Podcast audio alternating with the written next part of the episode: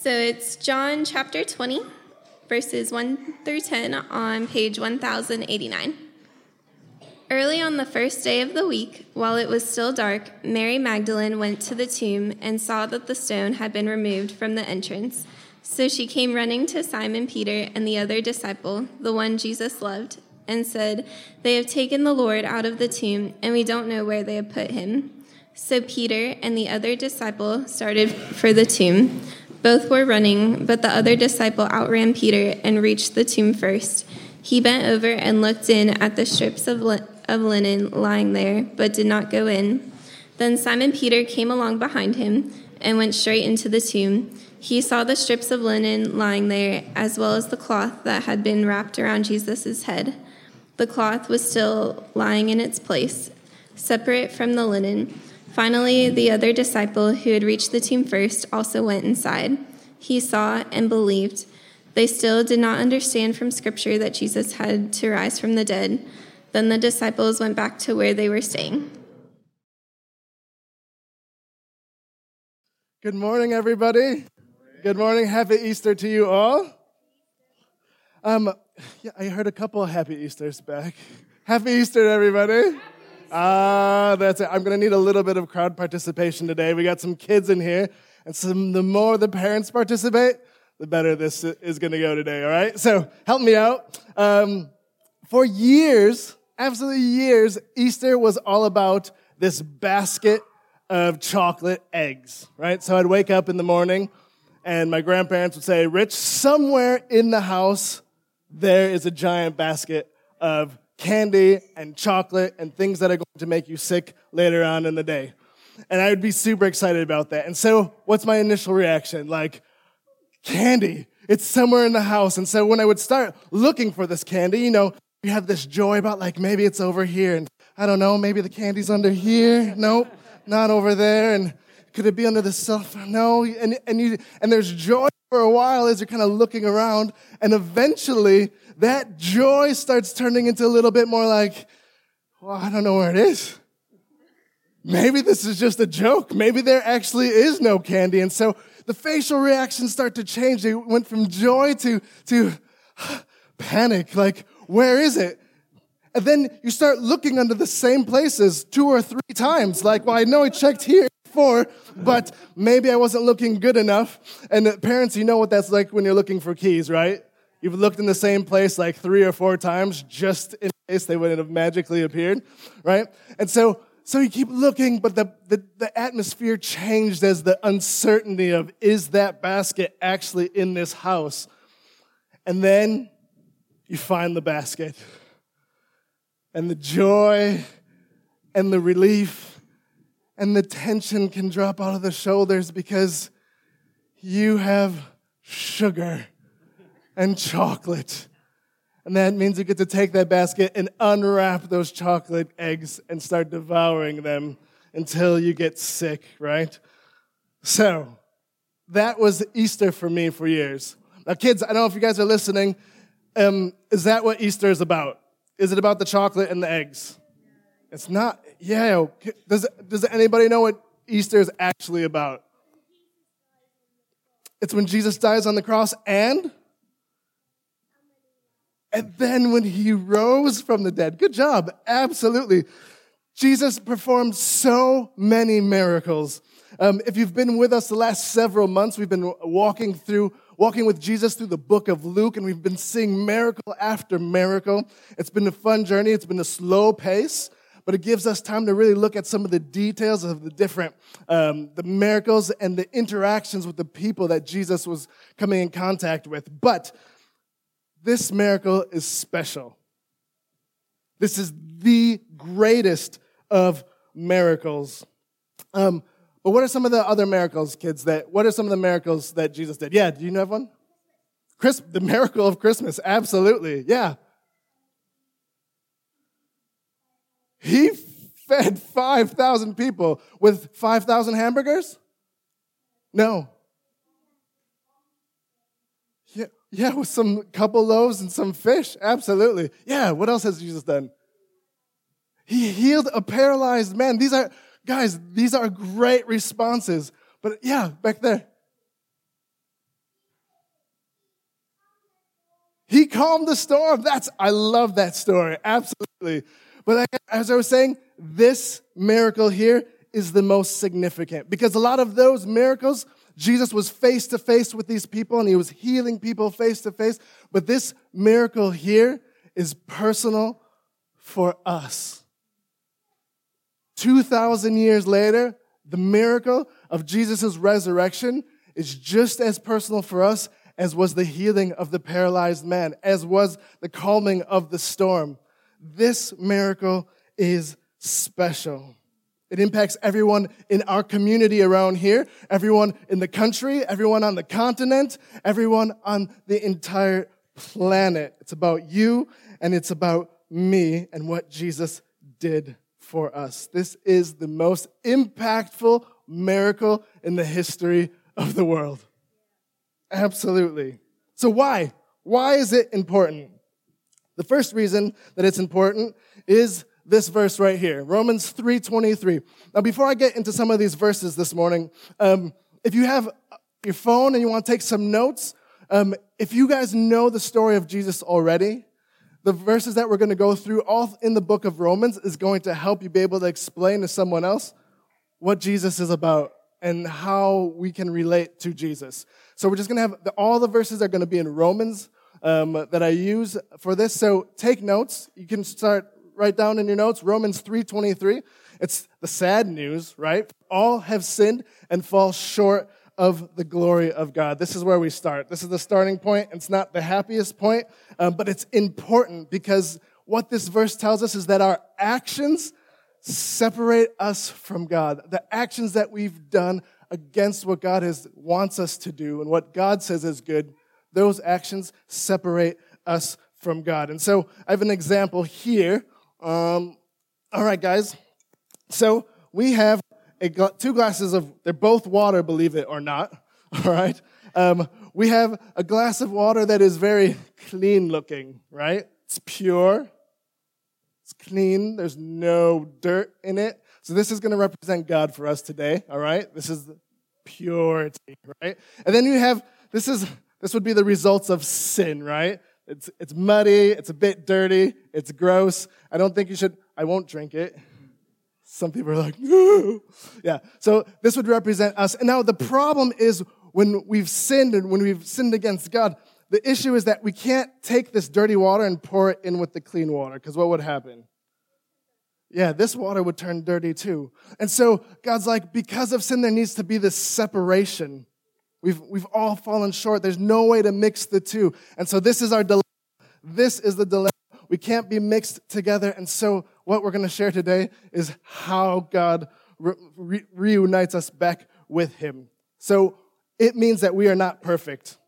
If we've ever done anything, anything that goes against God's word or what He says is good, just like it says in Romans 3:23, we've fallen short.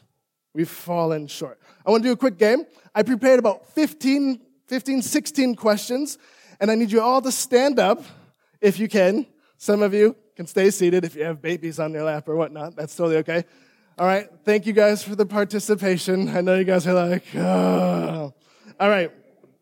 So I'm going to ask a series of questions. If the question applies to you, I need you to sit down. All right. Is that fair? And then we're going to just see who's left standing at the end. Okay.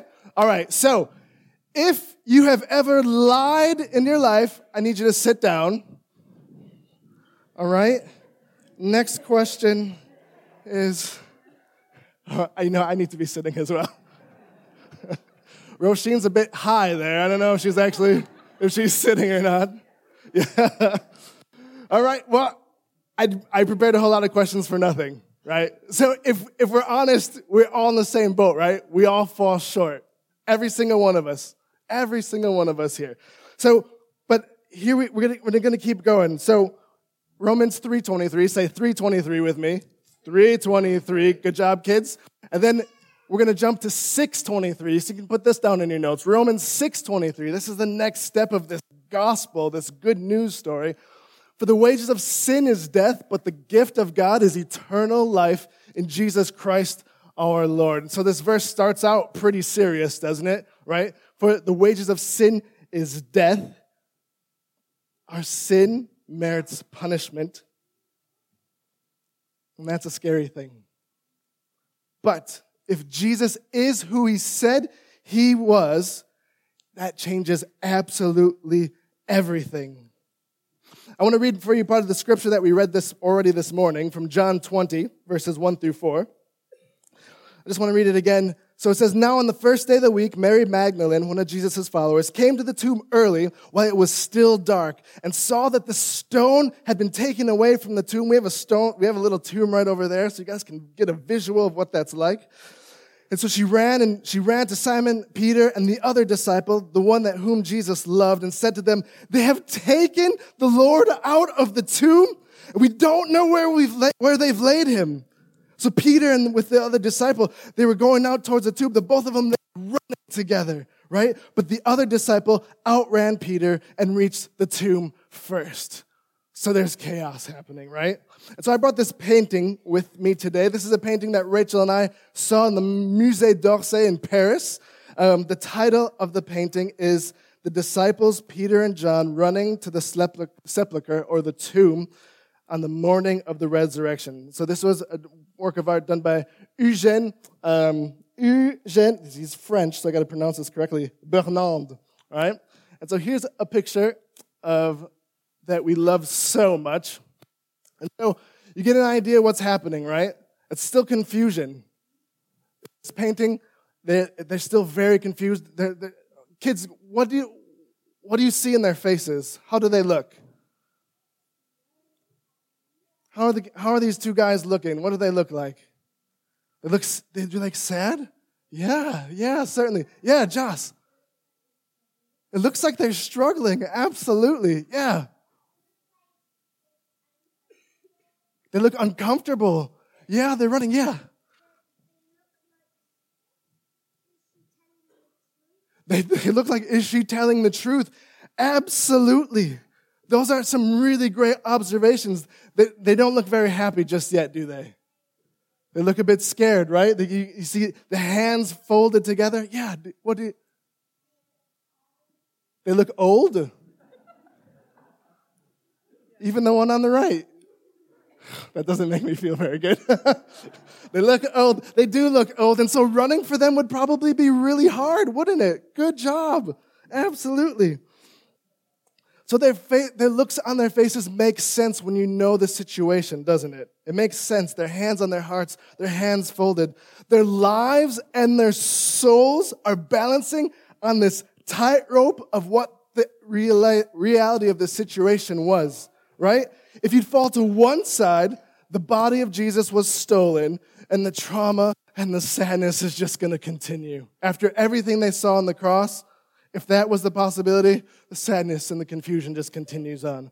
But on the other side of that tightrope, Jesus is alive. But they don't know just yet. What do they know? They know that Jesus died, he was crucified, and they know that Jesus was buried. That's all they have at the moment. So, go to another verse in Romans. So we had Romans 3:23, and then we had Romans 6:23, right? Now we're going to go to Romans 5:8. And Romans 5 8 is my favorite verse. Um, it says, But God demonstrates his own love for us in this. While we were still sinners, Christ died for us. Do we know that Jesus died? Yes. Yes, we do. Is it evident that he? Absolutely. Yes. What did we have to do so that he way he would say, "Yes, I'll die for you"? Absolutely nothing. Absolutely nothing. There was nothing that we could have done or should have done to merit his love. He already loved us and he displayed that for us on the cross. But did he come back to life again? Was he truly the Son of God? Because if he wasn't the Son of God, he was just a normal man who happened to die. Crucifixion was a normal way of, um, what's the word? Execution. It was common. People were executed on crosses all the time, and maybe he could have been just another man. But John and Peter went back. They didn't have any answers yet.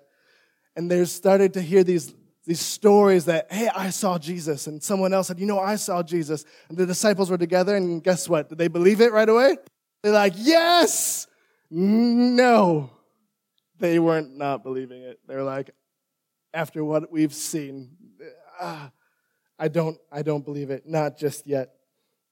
So they're gathered in this room, and, and then Luke 24, 36 through 44, then this happens. So the disciples are in a room. They're not believing that Jesus, they're hearing things, but they're not believing it yet. It says, while they were still talking about this, these people that have encountered Jesus after his resurrection, Jesus himself stood among them and said to them, Peace be with you. And they were startled and frightened, and they thinking that they've seen a ghost. And he said to them, Why? Why are you troubled? Why do doubts rise in your minds? Look at my hands. Look at my feet. It is I myself. Touch me. See. A ghost does not have flesh and bones as I have. And when he said this, they showed he showed them his hands and his feet, and they still didn't believe because of the joy and the amazement. And he asked them, funny question, do you have anything here to eat? Jesus is like, do you have something to eat, guys? Like, I just want to show you that I'm real, and I'm also a bit hungry, right? And they gave him a piece of broiled fish, and he took it and he ate it in their presence, and he said to them, This is what I've told you that while I was still with you, everything must be fulfilled as it is written about me in the law of Moses, the prophets, and the Psalms. He was the Son of God, and he conquered death. Guys, this is it. That tightrope I was talking about earlier, it fell to the side of no, Jesus is the Son of God. The tightrope fell on the side of eternal life for their souls. They won it all, reunited with God the Father, and sin no longer separated them from God, and it wasn't all for nothing. Guys, we can cheer for this. We can cheer about this. No joke. No joke. Joss, would you help me out here?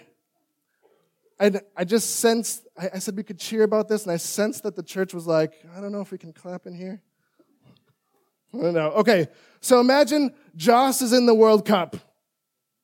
You right? Yes. Yes, he made it. And the score is tied and it's a shootout. It is a shootout. And Joss has the only opportunity to score the winning goal for England. Oh, the tension is rising. All right. So Joss, Mr. Ali lines up and he sees the goalkeeper. Joss wiggles back and forth to throw him off. And the invisible ball is right here. And all he has to do is put it past that in the back. And Joss runs in slow motion and kicks the ball boom, and it's in, and he makes it, and he cheers, and Joss, Joss has won the World Cup for England. It is absolutely amazing. He is up on our shoulders, and we are cheering, and he did fantastic. Life is forever changed. Thank you, Joss. Thank you for that. All right, now, at least that reaction.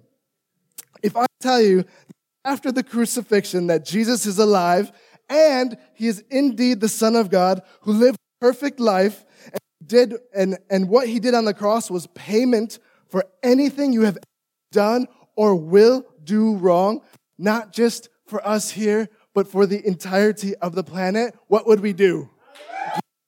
Yes, we, we would cheer, guys. We would be excited because sometimes we, Easter comes one year after another, after another, and after another.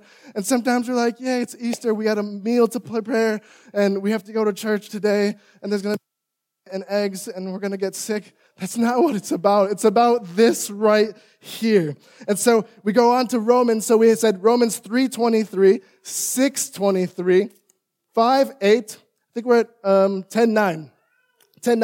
10, 9. If you declare with your mouth that Jesus is Lord and believe in your heart that God raised him from the dead, you will be saved. This is the, this is a key verse, right? If you say, yeah, no, Jesus, I get it. You're the boss. You're number one. I have understood that because I saw what you did when you came out of the grave. I get it. You're number one. You are Lord. And you believe in your heart that God raised him from the dead. This is the point where we're saved. right? It's a declaration and it's a sincere belief in your heart. Yeah, he did raise from the dead. And so that takes us to Romans 8 1. This is the last verse for you guys. Uh, Romans 8 1. Therefore, there is now no condemnation, no punishment for those who are in Christ Jesus, which means eternal life, certainty that we get to spend eternity in God's presence, certainty that we won't be turned away because of our sin. We're forgiven through what Jesus accomplished on from the dead. The lives of Peter and John changed drastically this Easter morning. That photo that we saw, they've changed drastically. Their faces looked very different when they actually realized that Jesus was standing in front of them and that Jesus was the unmistakable Son of the living. And that means our lives today are changed this Easter morning because that means that anyone, I mean, absolutely anyone who puts their faith in the risen Son of God will be saved. We don't have to wallow in our mistakes anymore. We don't have to earn our forgiveness. I want to say it again. We don't have to earn our forgiveness. That's not, it's not even possible for us to be able to do. Jesus did that already. It's already been offered. It's already been completed. To invite the worship band back up. I just want to conclude with some good news, okay, guys? I just want to, I just want to finish it off with good news. As one, we're unconditionally loved. Two, our salvation can be certain. Three, the good news is for everyone. It's not secluded to a certain race or certain country. It's for everyone. Jesus is the Son of God.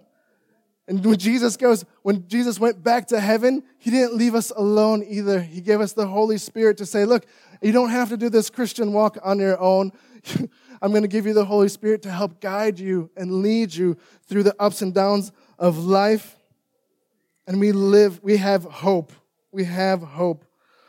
So today, we are on the other side of this moment of John and Peter. We live on the opposite side. We know how the rest of the story went. The hope that they were so desperate for in this moment, we can have today. Guys, this is Easter. This is love. This is celebration. This is victory. This is power. This is grace. And this is Jesus, our hope realized.